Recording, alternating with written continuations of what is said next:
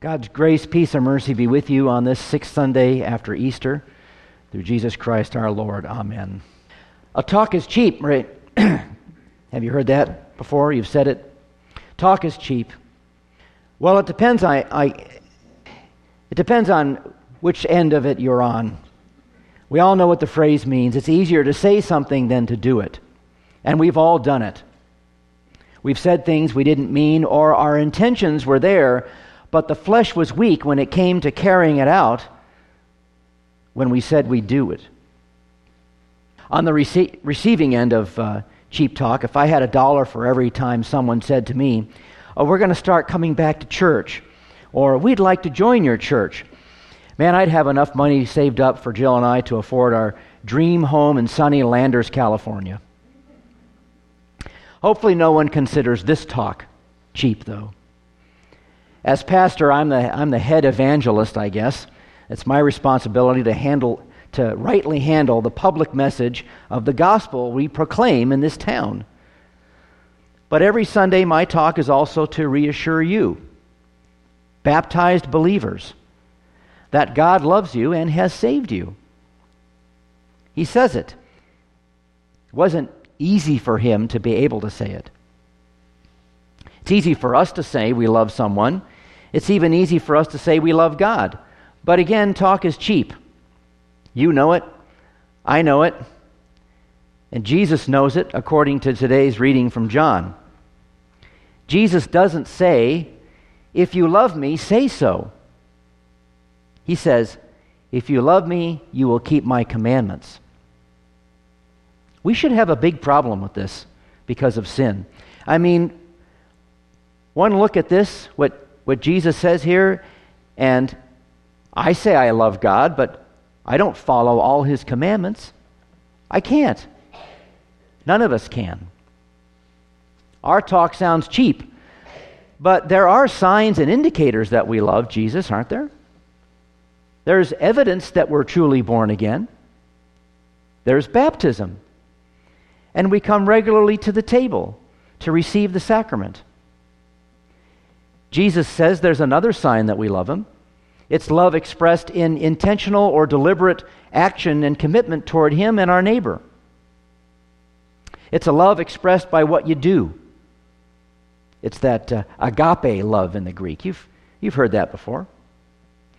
This is the kind of love God showed as you can hear in John 3:16, that famous verse.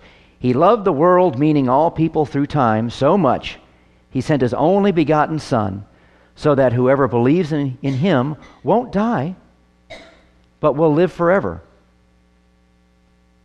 It's not a, a theoretical love or a philosophical love.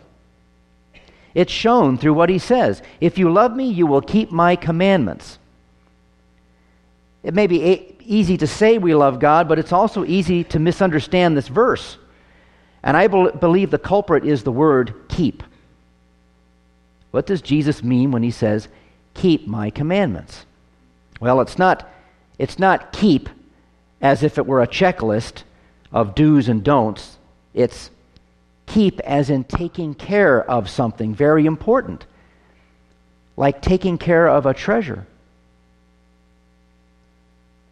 When a Christian couple gets married, they make vows to love each other, and a sign of that love is often given in the form of rings, wedding rings. The husband and wife honor each other when they're together and when they're apart.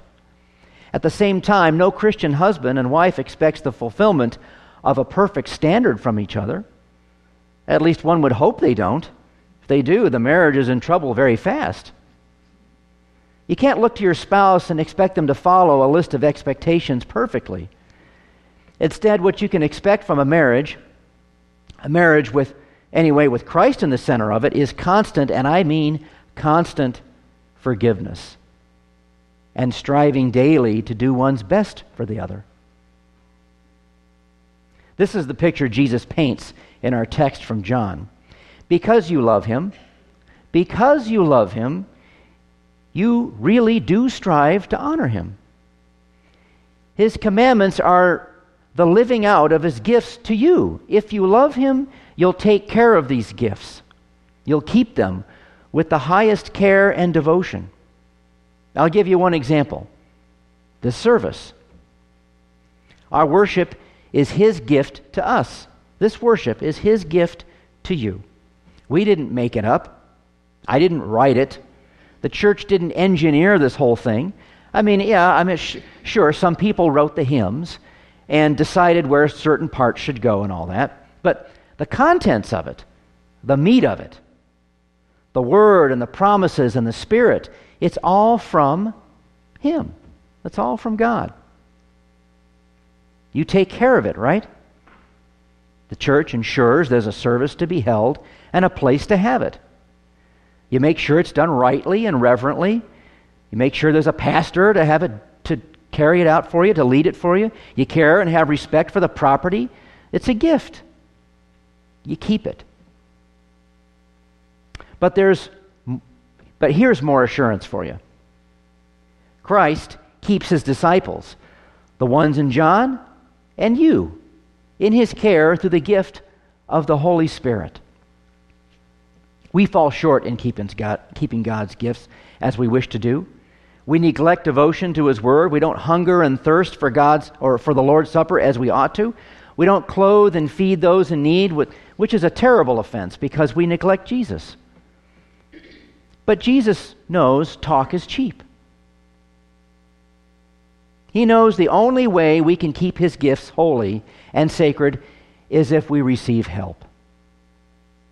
So he sends a helper, a defender in our weakness.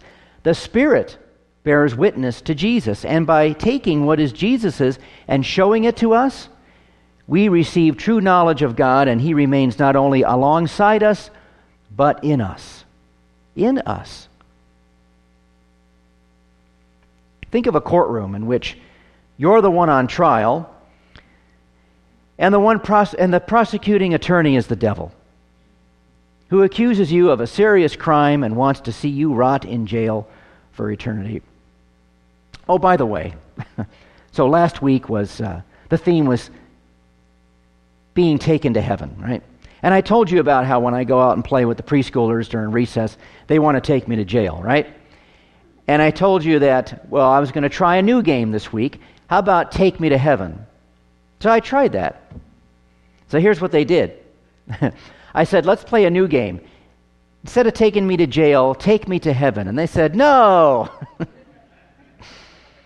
they still wanted to take me to jail. But they finally came around. They said, okay, we'll take you to heaven, but it's heaven jail. See? So they just can't, you know, they, they just got to have some sort of punishment for me. They just got to take me to jail.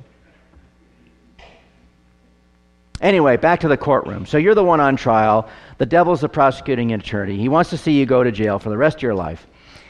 You're about to be declared guilty by the judge, but your attorney, the Holy Spirit, makes his appeal to the judge, God the Father, on account of Jesus Christ taking your punishment. And guess who goes free? You and me. Listen, if you're not sure God, or if you're not sure you love God, or love Jesus, or not sure what that's even supposed to look like or feel like, it might make you uncomfortable. I get it. I get it. Loving God wasn't on my radar when I began to believe. I had other questions, other concerns. But regardless, if you believe in Him, that he's the Son of God, came to save the world, and has done it, you have him. You have faith. You have a spirit, and that means you have the victory over your sin, death, and the power of the devil. Having Christ is to have the Father and the Spirit. You've got the three in one. You've got him, and he's got you. So he'll love you. He, he does. We're getting closer to Pentecost.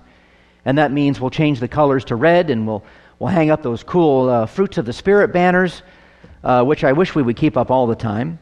Anyway, on Pentecost, the Holy Spirit was poured out on the church. And from that day onward, even to now, for all future generations, followers of Jesus Christ know that He is God, and they know they are in Christ, and Christ is in them. Us. our children, and their children. That ain't cheap talk, my friends. That's assurance of the truth, and you have it. Reassurance. Your loving God is always a result of Him loving you first. And His love for you gives you life, eternal life. Jesus does, just didn't say He loves you, He died to show it, paid a big price for it. He's kept you and keeps you. You are His treasure. It's His love for you that makes you a keeper. Amen.